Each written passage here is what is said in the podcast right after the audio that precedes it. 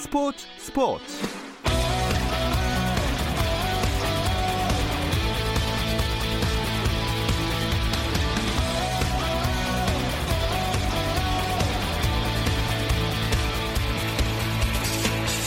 스포츠가 있는 저녁 어떠신가요? 아나운서 김종현입니다. 오늘 하루 스포츠계를 돌아보는 스포츠 타임라인으로 김종현의 스포츠 스포츠 출발합니다.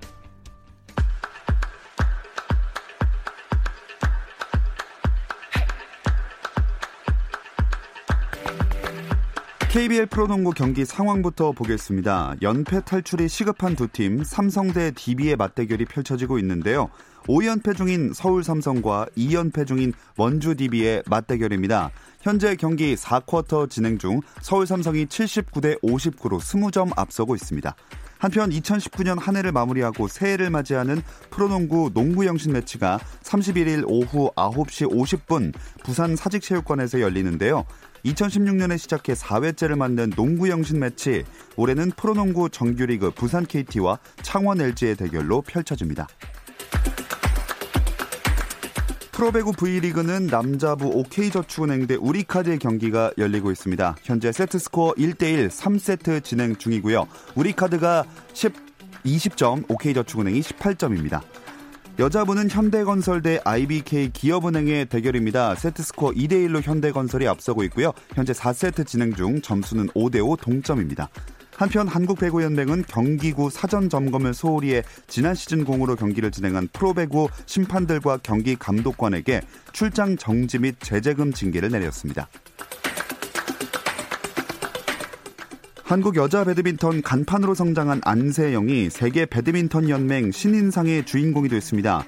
2008년 제정된 세계 배드민턴 연맹 신인상을 한국 선수가 받은 것은 이번이 처음인데요. 안세영은 올해 뉴질랜드 오픈을 시작으로 다섯 개 대회에서 정상에 오르며 여자 단식의 신흥 강자로 급부상했고 12월 기준 세계 랭킹도 9위까지 끌어올렸습니다. 미국 프로농구 NBA에서는 미러키 벅스가 올랜도 매직을 110대 101로 꺾고 15연승을 질주했습니다. 밀워키는 야니스 아데토쿤보가 32득점 15리바운드 8어시스트를 기록하며 팀의 승리를 이끌었고 크리스 미들턴 역시 20득점 9리바운드를 올리며 힘을 보탰습니다. 새크라멘토 킹스는 휴스턴 로켓츠를 119대 118로 이겼는데요. 네마니아 비엘리차가 경기 종료 직전 역전 버저비터 석점슛으로 팀의 승리를 이끌었습니다.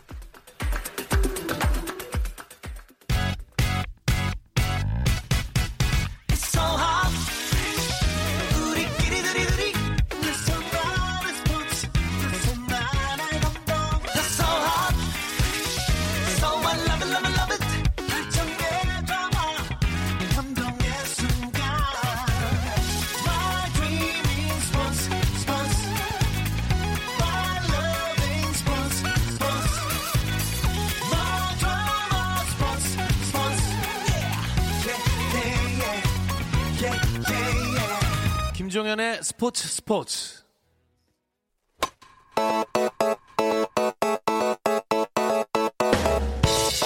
색다른 시선의 메이저리그 이야기 Hello MLB 시작하겠습니다. KBS 정현호 스포츠 PD와 함께합니다. 안녕하세요. 네, 안녕하세요. 어, 지난 한 주에 쉬었죠? 네, 그렇습니다. 네, 상당히 오랜만에 뵙는 느낌이네요. 예, 저번 주에 제가 휴가를 다녀오는 바람에 예. 한 주를 건너뛰었는데 혹시나 어, 휴가를 간 상황에서도 음. 어, 류현진 선수의 계약이 이루어질까봐 아하. 그럼 제가 또 와야 되지 않겠습니까? 예. 좋은 어, 계약이 이루어졌으면 하지만. 어, 다음 주를 넘어서 이루어졌으면 좋겠다 그런 아. 생각을 했었죠. 근데 계약을 할 수도 있는 가능성이 있으면 휴가를 안 가셨어야 되는 거 아닌가요? 그렇죠. 그래서 아마 늘어질 것 같기 때문에 어, 그래서 아, 제가 휴가를 간 걸로 해주시면 감사하겠습니다. 아, 예. 예측을 또 하셨군요. 네. 근데 그 사이 뭐 메이저리가 큰 이슈가 있었던 것 같진 않아요. 예, 스토브 리그이긴 하지만 최근 들어서야 좀 큰 계약들이 나오고 있고요. 일단 휴스턴 구단을 둘러싼 사인 훔치기 논란 여전히 좀 계속되고 있고 네. 주요 FA 계약들이 그래도 이번 주 들어서는 좀 이제 불꽃이 띄고 있습니다. 휠러 선수가 이제 필라델피아랑 계약을 했고 오늘 오전이었죠. 예. 스티븐 스트라스버그 선수가 워싱턴에 음. 잔류를 하게 되면서 어, 이른바 빅3라고 할 수 있는 선수들 중에 스트라스버그가 이제 첫 번째로 스타트를 끊었어요. 이제 그 스트라스버그도 그렇고 나머지 선수들도 모두 다 이 스캇 보라스 사단인데 음. 이 보라스 사단이 예년 항상 이제 굉장히 질질 끄는 걸로 유명했거든요. 네. 최대한 길게 가져가면서 협상을 어, 원하는 금액을 받아내는 전략을 구사하곤 했는데 보라스가 이번에는 올해 안에 대부분 선수들의 계약을 마무리 지을 것이다. 어. 이런 식의 공언을 좀 했어요. 그렇기 때문에 이번에 스트라스버그 계약을 시작으로 해서 게릿 콜, 랜던, 그리고 이제 류현진 선수까지 아마 계약이 임박하지 않았을까라는 생각을 좀 하게 됐습니다. 네. 류현진 선수 거취와 관련해서는 여전히 뭐 썰들만 많은 상황이죠. 그렇습니다.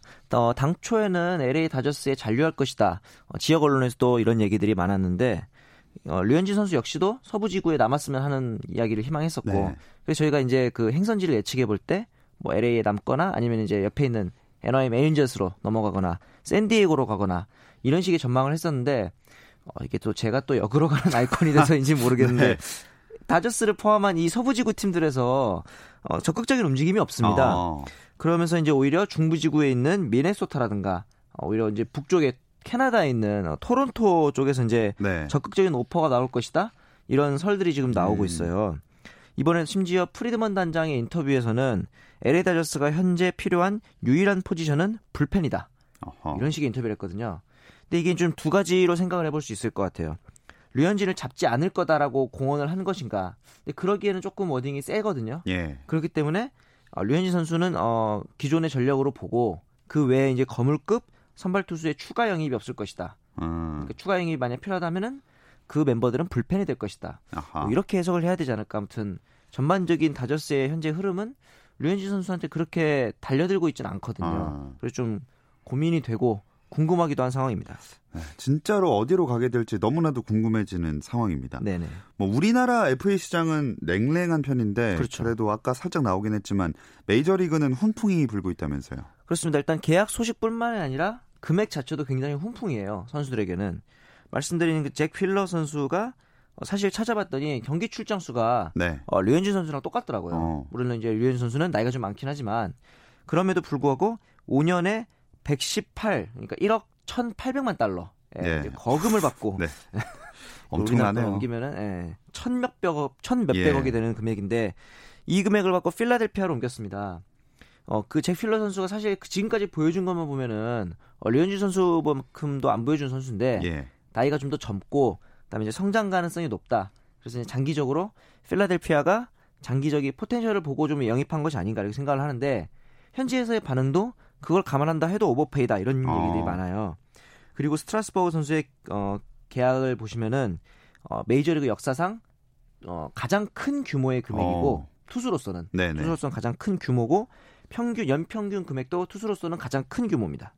7년 동안 무려 2억 4,500만 달러. 어, 옮기면 마음이 아파지는 금액이죠. 거의 3천억 가까이 되는 거의 돈그 정도? 될 수도 예. 있는 금액이죠. 뭐 옵션 등을 감안하면 워싱턴이 이번에 처음 우승하지 않았습니까? 네네. 그 중심에 스트라스버거가 있었고 아마 그 점에 있어서 프리미엄을 좀 감안하더라도 여전히 현지에서도 오버페이가 아니냐 이런 얘기들이 많이 나오고 있어요. 계약 기간도 그렇고 금액도 모두 이제 예상을 웃돌고 있기 때문에 이런 모습들을 보면은 류현진 선수 역시 어, 당초 예상보다 좀 많이 받을 수 있지 않을까? 예. 뭐 이런 식의 이제 소위 말하는 긍정 회로를 돌려볼 수 네. 있을 것 같아요. 지금 이제 필러랑 휠러랑 스트라스버그를 놓친 구단들이 시카고 화이트삭스, 뉴욕 양키스 이런 이제 빅마켓들이 꽤 있거든요. 아마 이런 구단들이 어, 대안으로 이제 류현진 선수에게 접근을 할 가능성이 좀 있어 보입니다. 네. 그럴 경우에는 기존에 그 준비해놨던 자금들이 꽤 거금이기 때문에 아마 류현진 선수도 그에 상응하는 금액을 받을 수 있지 않을까라는 음. 좀 기대를 하게 되고요. 한 가지 전략을 감히 제가 어, 예. 조언을 좀 하자면은 이 게리콜 선수의 계약이 아마 가장 큰 규모의 계약이 될 텐데 이 게리콜의 계약 직후를 노리는 게 좋지 않을까라는 저는 생각을 좀 해봤습니다. 아마 보라스 역시도 그런 생각을 할 거예요. 왜냐면은 그때쯤 되면은 게리콜을 놓친 구단들은 정말 이제 몸이 달거든요. 그렇죠. 그렇기 때문에 어, 준비해놨던 금액을 아마도 시급하게 이제 류현진 선수에게 달려들 수밖에 없다. 예. 왜냐하면 나머지 빅3인 랜더는 타자기 때문에요. 그런데 이제 이 타이밍이 중요한 이유가 너무 늦어지면은 이미 팀들은 선발진 구성을 완료하거든요. 예. 그럼 이제 류현진 선수가 갈 데가 없어집니다. 어. 이제 델러스 에, 델러스 카이클 선수라는 이제 선수가 있는데 이 선수가 버티고 버티다가 시즌이 개막했는데도 계약을 못했어요. 어, 그렇군요. 그래서 이제 1년 재수를 하는 그러니까 마치 대학교 갈 때 원서를 예, 예. 버티고 버티다가 예. 재수하는 것처럼 그래서 아마도 그런 타이밍을 잘 재야 되는데 이번에 류현진 선수가 메이저리그 진출할 때 그 계약 만료 시간을 1초 남기고 계약했잖아요. 아, 예. 그런 것들을 봤을 때 아마 이번에도 강심장을 좀 보여주지 않을까 음. 생각을 해보게 됩니다. 자, 일단 류현진 선수도 있지만 네. 국내 팬들은 김광현 선수도 그렇고 네네. 김재환 선수까지 메이저리그 도전에 나선 상황이라서 그렇죠. 이 스토브리그 관심이 훨씬 더 커지는 것 같아요. 어, 전혀 예상하지 못했을 팬들이 많았을 예. 거예요. 어, 일단 두 선수의 포스팅은 시작됐고 이번에 골든글러브 시상식 때도 나왔지만 김하성 선수 그리고 이제 양현종도 추후에 MLB에 도전하겠다 이런 얘기를 했거든요. 김광현 선수는 이제 류현진이랑 비슷하기 때문에 나쁘지 않은 어, 전망을 보이고 있어요. 근데 이제 김재환이 왜 도전했을까 이제 많은 팬들이 좀 의아해하는데 예. 장단점을 좀 분석을 해보자면 스윙 메커니즘이 좋다 그리고 외야로 나가는 타구가 많다. 근데 이 두개 빼고는 모두 단점이라고 네. 개인적으로 생각을 합니다. 예. 일단 타구 속도도 많이 느려졌고 수비력이 메이저리그 레벨에서 뛰기에 너무 낮고요. 음. 그다음에 타구 방향도 단계치기 일변도라서 메이저리그처럼 시프트를 많이 쓰는 리그에서는 불리할 수 있다. 그리고 이제 일본 프로야구에서 이 스스고 요시토모라는 타자가 이제 마찬가지로 포스팅을 나갔는데 김재환과 굉장히 유사한 선수예요. 어. 그러면서 더 상위 리그에서 뛰고 있기 때문에 아마도 김재환 선수에게는 이 점이 좀 불리하게 작용을 할 것 같습니다. 네. 자, 그렇다면 두산에서 뛰고서 메이저리그 재도전을 선언한 린드블럼은 어떻게 전망하세요? 아마 이제 접촉이 있었으니까 두산이 풀어줬을 텐데 FA이기도 하고 현지 적응이 필요 없잖아요. 외국인이니까. 예. 이미 미국인이죠. 그리고 이제 켈리, 테임즈, 류현진, KBO 정복한 선수는 모두 통한다. 아마 메이저에서도 그 정도의 확신이 있을 것 같거든요. 음. 좀 긍정적으로 보고 린드블럼뿐만 아니라 뭐 산체스라든가 LG에서 뛰는 케이시 켈리까지도 영입설이 나오고 있어요. 그런 걸 보면서 제가 이제 한 가지 좀 전망을 해본 게 예. 이번에 KBO 리그에 넘어온 에런 브룩스, 아. 샘슨 이런 메이저 리그들이 현역 메이저 리거가 넘어왔거든요. 네네. 이 선수들을 구단들이 어떻게 설득했을까? 너희가 이제 여기서 잘하면 MLB로 다시 넘어갈 수 있다. 음. 그러니까 이제 KBO 리그에 와 일단 와달라. 이런 식으로 아마 어, 선수들에게 어필을 한 게 아닌가 좀 이런 생각도 해봤습니다. 네, 어떤 면에서 서로 이렇게 교환하고 긍정적으로 작용할 수 있는 그런 그렇죠. 동기부여의 동기부여의 장을 제공하는 거죠. 예.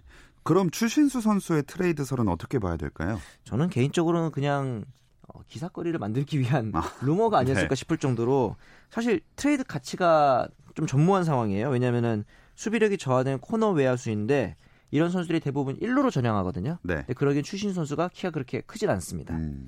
그렇기 때문에 만약에 텍사스가 rebuilding을 하는 팀이면은 추신수 선수를 덤핑으로 넘길 수 있지만 텍사스는 그럴 이유가 없거든요. 그렇기 때문에 텍사스 입장에서는 추신수를 헐값에 파는 것보다는 차라리 그냥 계속 쓰는 게 낫고 어. 실제로 성적도 잘, 하, 어, 잘 내고 있잖아요. 네네. 그렇기 때문에 굳이 어, 기대 이상의 트레이드 가치를 감수하면서까지 다른 음. 팀으로 트레이드할 가능성은 제가 보기엔 어, 류현진 선수가 국내로 들어올 확률만큼이나 낮다고 저는 어, 생각을 하고 있습니다. 어, 오늘따라 굉장히 뭔가 냉정한 이런 판단을 많이 해주시네요. 아, 한주 쉬고 돌아와서 어, 조금 더 냉철해진 것 네. 같습니다. 네. 아 좋습니다. 자 메이저리그 스토브리그가 그럼 또 어떤 이슈들이 눈길을 보고 있나요?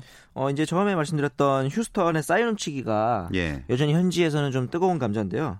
이 내부 고발자였던 마이크 파이어스란 투수가 있었습니다. 당시 이제 2017년 우승 때 이제 뛰었던 선수인데 이 선수를 두고 메이저리그 내에서도 좀 여론이 갈려요. 어. 용감한 어, 고발자인가 아니면은 내부 고발자인가 아니면 고자질쟁이에 불과한가. 만약에 그래서 휴스턴 선수들 입장에서는 어떤 얘기도 할 수 있냐면은 너도 그때 우리 어, 뭐 사인 훔치기 하는데 가담하지 않았냐. 예. 그리고 우승 프리미엄 다 챙기지 않았냐.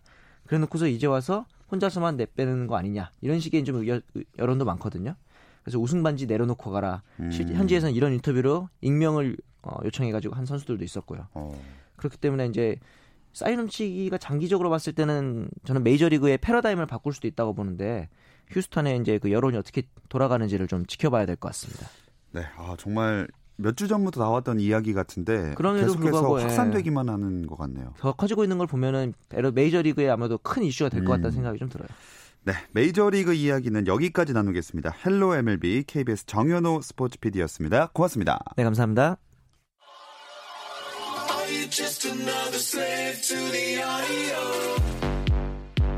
국내 유일 스포츠 매거진 라디오. 김종현의 스포츠 스포츠.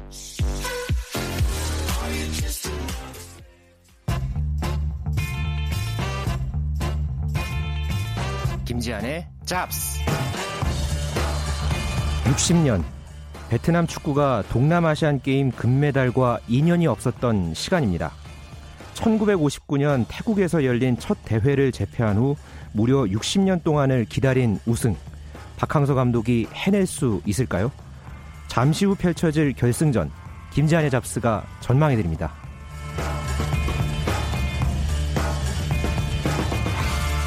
스포츠계 다양한 이슈들을 만나는 시간입니다. 잡다한 스포츠 이야기 김지한의 잡스 중앙일보 김지한 기자와 함께합니다. 안녕하세요. 네, 안녕하십니까.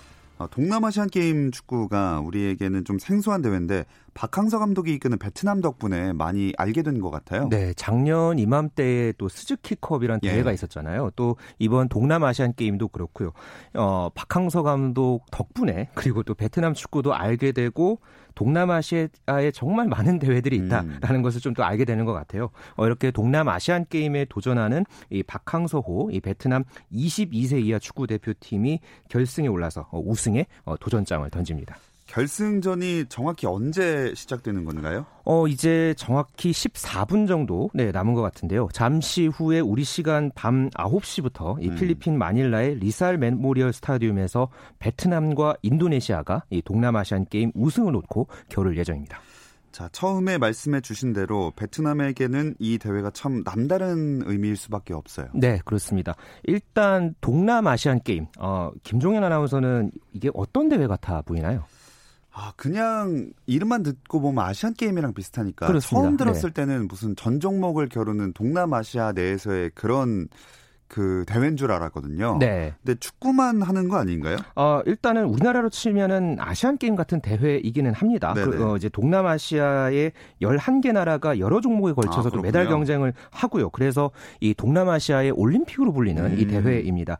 그 중에 이제 축구가 대회 종목 중에 하나로 이제 포함이 돼 있는 거고요. 어, 이 대회가 1959년이 초대 대회였거든요. 여기서 당시에 월남이 우승을 했었습니다. 어. 어, 그러고 나서 월남 시절에 두 번, 그리고 베트남이 되고 나서 다섯 번 결승에 올라갔는데 베트남이 한 번도 우승을 못했습니다. 음. 그러니까 준우승만 일곱 번을 한 거는 이 동남아시안 게임 축구에서는 베트남이 최다였거든요. 예. 어, 결승 진출은 2009년 이후에 꼭 10년 만의 일인데 그렇기 때문에 이번 결승 진출이 예, 베트남에게는 아주 큰 의미를 지니고 음. 있습니다. 특히나 어, 22세 이하 대표팀이 나갔다고 제가 아까 말씀드렸잖아요. 네. 어, 연령별 대표팀이 또 나선 대회이기 때문에 아, 또 특히나 다음 달에 이 도쿄올림픽 최종 예선이 있죠. 어, 이 대회에 또 이 팀이 나가기 때문에 아시아 어, 23세 이하 챔피언십 겸 도쿄올림픽 아시아 최종 예선을 준비하는 상황에서 어, 이번 이 베트남 팀에게는 아주 어, 이번 대회 성과가 어, 중요했던 그런 의미를 지녔습니다. 네, 이제 뭐 한 12분 정도 남았는데 선수들이 굉장히 참 마음 졸이면서 기다리고 있을 것 네. 같아요. 베트남이 결승까지 올라온 과정을 되짚어 볼까요?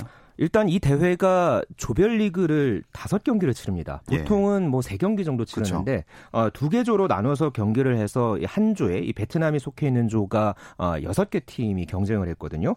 어, 베트남이 조별리그에서 4승 1무를 거뒀는데 어, 딱 내용을 보면은 좀 압도적으로 올라온 것 같은 그런 느낌이 드는데 아, 경기들이 전체적으로 다 재미있었습니다. 음. 아, 여기서 오늘 이 결승에서부터 인도네시아를 3차전에서 한번 만났었어요.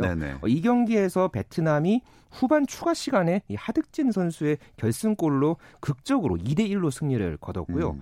또 4차전에서는 이 베트남이 싱가포르를 후반 40분에 역시 하득진의 헤딩골로 1대 0으로 승리를 거뒀고 또 마지막에 태국과의 경기에서는 먼저 태국에게 두 골을 내줬다가 두 골을 또 따라붙으면서 2대 2 무승부를 베트남이 어, 거뒀습니다. 이렇게 3차전, 4차전, 5차전을 어, 극적으로 이제 치른 다음에 베트남이 조 1위로 결국에는 결승, 어, 준결승에 올랐고요. 준결승전에서 캄보디아를 4대 0으로 어, 가볍게 완파를 하면서 결승까지 진출을 했습니다. 자, 특히나 태국과의 경기는 그 태국 감독이 일본 출신의 니시노 아키라 감독이니까 이래저래 주목을 많이 받았겠어요. 네, 뭐 태국 하면은 동남아시아에서 가장 강한 축구 전력을 자랑하는 그런 팀이잖아요. 그런 태국을 어, 베트남이 그 동안에 넘기는 쉽지 않았습니다. 하지만은 이 박항서 감독이 부임을 한 뒤에는 이 베트남이 성인 대표팀뿐만 아니라 연령별 대표팀에서도 이 태국에게 한 번도 안 졌습니다. 네. 어, 이번에도 아까 말씀드렸듯이 이제 무승부를 거두 면서 어, 베트남이 이 박항서 감독이 부임을 하고 나서 예, 태국을 상대로 1승 3무 무패를 어, 이제 계속 이어갔는데요. 어, 결과적으로는 또 태국이 베트남과 이제 비기면서 3승 1무 1패 조 3위로 탈락을 했습니다. 음. 아, 그렇게 되면서 이제 니시노, 니시노 감독에 대한 또 여러 가지 지도력에 대한 이 태국 언론의 비판이 쏟아졌는데요. 어, 니시노 감독이 이런 말을 했습니다. 박항서 감독이 좋은 지도자라는 것을 알고 있다. 베트남 축구의 성장을 존경한다. 이렇게 음. 이야기를 했거든요. 또 태국 언론들 역시 배- 뭐, 박항서 감독이 베트남 선수들을 이렇게 열심히 뛰게 만드는 비결이 과연 무엇일까? 어, 이러면서 박 감독의 리더십에 감탄하는 그런 반응을 보이기도 했습니다. 어, 이렇게 적장 또 경쟁국이 인정하는 걸 보면 이 박항서 감독의 리더십이 이제는 동남아시아를 지배하는 키워드다. 이렇게 정리해 볼 수 있겠습니다. 네, 어, 태국과도 무승부를 거두고 또 준결승에서 캄보디아를 시원하게 꺾고 결승에 올랐으니까 베트남 입장에서는 뭐 이전에 스즈키컵이라든지 이럴 때처럼 열기가 현재 굉장히 뜨거운가요? 그렇습니다. 지금 아까 말씀드린 대로 베트남이 올라온 모든 과정이 워낙에 극적이었기 때문에 어, 베트남 이 국민들, 뭐 축구 팬들의 반응은 뭐 당연히 뜨거울 수밖에 음. 없었겠죠. 어, 결승까지 올라가니까 다시 어, 작년 이맘때에 불었던 박항서 신드롬이 부는 그런 분위기인데요. 어, 베트남 언론은 이 박항서 감독의 마법이 다시 시작됐다 이렇게 환호를 했고요. 경기를 중계하는 이 베트남 국영방송 VTV의 이 광고료가 다시 올라갔다고 어, 합니다. 네. 네, 이거는 이 작년에 스즈키컵 우승하던 모습을 어, 다시 보는 것 예. 같은 네, 그런 분위기인데 오늘 결승전에는 이 베트남 하노이 호치민의 주요 도시의 이 대형 전광판 거리에서 초대형 스크린이 설치가 돼서 또 대규모 어, 거리 응원이 펼쳐진다고 합니다. 또 대회가 열리는 이 마닐라행 이 베트남발 마닐라행 비행기가 증편이 돼서 베트남 이 팬들이 2천여 명이 찾는다고 어. 해요. 아, 정말 어마어마한 그런 분위기가 기대되고 있습니다. 네, 우리나라에서 축구로 이런 열기를 느껴본 지가 좀 상당히 오래된 것 같은데 네. 어, 몇 1, 2년 새에 여러 번 느낄 수 있는 그런 게 굉장히 부럽습니다. 그렇습니다. 네. 자, 베트남 결승전에서 잠시 후에 인도네시아와 만나게 되는데 인도네시아의 전력은 어떻습니까? 음, 인도네시아는 아까도 설명을 드렸지만은 베트남과 한조에서 만나서 어, 한 차례 대결에서 1대 2로 역전패를 했습니다. 예. 하지만은 다른 경기들은 인도네시아가 다 이겼거든요. 음. 어, 4승 1패. 그러니까 베트남에게만 한 번을 지고 조 2위로 4강에 올라갔고요. 4강에서는 이 미얀마와 연장 접전 끝에 4대 2로 어, 승리를 거두면서 결승까지 올랐는데 어, 인도네시아도 이 대회 우승을 노리는 게 참 오랜만입니다. 어, 1991년 이후에 28년 만에 우승에 어. 도전을 하고요. 과거에 2011년과 2013년에 어, 말레이시아 그리고 태국에게 연달아 졌거든요. 그러면서 준우승에 이제 그쳤던 적이 있는데요. 어, 하지만 이 두 팀의 맞대결에서 그러니까 조별리그에서 만났을 때는 어쨌든 인도네시아가 먼저 골을 넣고 어, 전반 그리고 후반 초반까지 인도네시아가 앞서가는 경기를 했었어요. 예. 결과적으로 베트남이 이겼지만은 또 베트남이 또 2대 2로 비겼던 태국을 인도네시아가 2대 0으로 이겼던 음. 전력이 있습니다. 그랬기 때문에 절대로 경기를 늦춰서는 안 되는 그런 상대인 것만은 분명합니다. 네, 뭐 결승전이고 단판 승부기 때문에 이런 얘기를 한 게 큰 의미는 없을 수도 있지만 네. 어, 기존의 객관적인 전력을 봤을 때는 베트남과 인도네시아 어느 국가가 더 우위에 있나요? 음, 그래도 일단 베트남이 4강전까지 합치면은 총 21골을 넣었습니다. 그러니까 6경기에서 21골. 뭐 경기당 평균 3.5골이니까 이 화력이 정말 대단하다는 음. 거를 어, 이 기록에서 또 증명을 이제 하고 있고요. 어, 3차전, 4차전, 5차전을 힘들게 가다가 일단 베트남이 4강전에 쉽게 올라갔어요. 그리고 반면에 인도네시아는 연장전을 치러서 올라왔고요. 어, 어, 이런 상황에서 이제 양 팀이 이제 결승전에서 맞붙게 되는데 어떤 축구 경기든지 간에 가장 중요한 거는 선제골이겠죠. 이 네. 선제골을 언제 어떤 상황에서 넣느냐가 어, 오늘 경기에 이제 승패를 가를 포인트가 될 거고요. 베트남 입장에서는 이 수비 집중력을 잃어서는 안 되겠고 어, 객관적인 전력에서는 어쨌든 충분히 베트남이 앞서고 음. 이길 수 있다고 보고 있습니다. 자, 앞에서도 살짝 이야기를 하긴 했습니다만 베트남 사람들에게는 참 60년 만에 이 경기가 의미가 남다를 것 같아요. 박항서 감독이 어제 기자회견에서 이런 말을 했더라고요. 베트남 국민들로부터 내가 많은 지지를 받았다. 이번 대회 타이틀을 팬들에게 돌려주는 게 내 임무다. 이렇게 음. 이야기를 했습니다. 또 공교롭게 어제 이 베트남 여자 축구가 먼저 동남아시안 게임 금메달을 따냈거든요. 어. 만약에 이번에 남, 어, 베트남 남자 축구까지 우승을 한다면 어, 베트남 축구 사상 처음으로 동남아시안 게임 남녀 동반 우승 첫 기록을 어, 세우게 됩니다. 아, 박항서 감독은 두팀 모두 금메달을 갖고 하노이로 돌아가는 게 내 꿈이다. 이렇게 밝혔는데 이 베트남 국민들의 꿈을 이루어내겠다는 박항서 감독의 말 정말 비장 비장함이 느껴지기까지 합니다. 예, 정말 뭐 우승이 아니더라도 너무나 그동안 베트남 축구를 이끌면서 멋진 모습들을 많이 보여줘서 2년 동안 뭐 뭐를 우승했는지 다 기억도 안 나거든요. 네. 어떤 성과가 있었는지 한번 정리를 해볼까요? 네, 어, 이런 자리를 통해서 베트남 축구를 자주 언급하게 되는 것도 사실 굉장히 특별한 것 같아요. 그만큼 이 박항서 감독이 베트남에서 이뤘던 성과가 워낙 많았다 보니까 어, 우리 축구 대표팀 못지않은 그런 관심을 갖게 되는 것 같은데요. 어, 부임 초기였죠. 어, 아시아 23세 이하 챔피언십 준우승부터 해서 어, 작년 자카르타 팔렘방 아시안 게임 4강 그리고 작년 연말에 스즈키컵 우승 또 올해 초에 아시안컵 8강. 어, 이거는 베트남 축구가 최근이 아니고 그동안에 사실 예. 꿈꾸지 못했던 그런 성과들이었어요. 이런 거를 하나하나 다 해내고 또 지금 그 카타르 월드컵 아시아 2차 예선에서도 아랍에미리트, 태국 이런 만만치 않은 경쟁국들 상대로 현재 G조 1위에 올라 있거든요.